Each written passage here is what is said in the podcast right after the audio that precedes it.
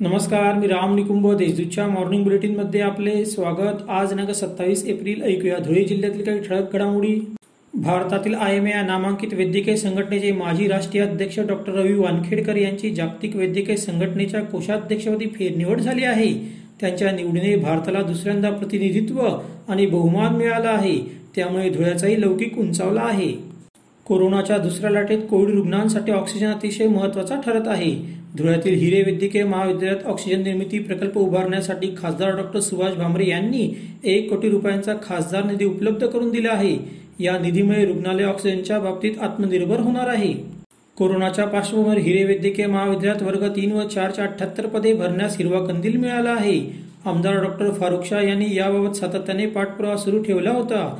त्यामुळे आरोग्य विभागावर पडणारा ताण कमी होऊन वैद्यकीय कर्मचाऱ्यांना मोठी मदत होणार आहे. चैत्र पौर्णिमा तथा चावदस निमित्त खानदेश कुलस्वामी एकरादेवी मंदिरात परिसरात जाळू व नैवेद्य फेडणाऱ्यांची गर्दी दिसून आली. कोरोनामुळे मंदिर बंद असल्याने प्रवेशद्वारापासूनच भाविकांना दर्शन व नैवेद्याची व्यवस्था करण्यात आली होती. यंदा यात्रोत्सवी रद्द करण्यात आला आहे.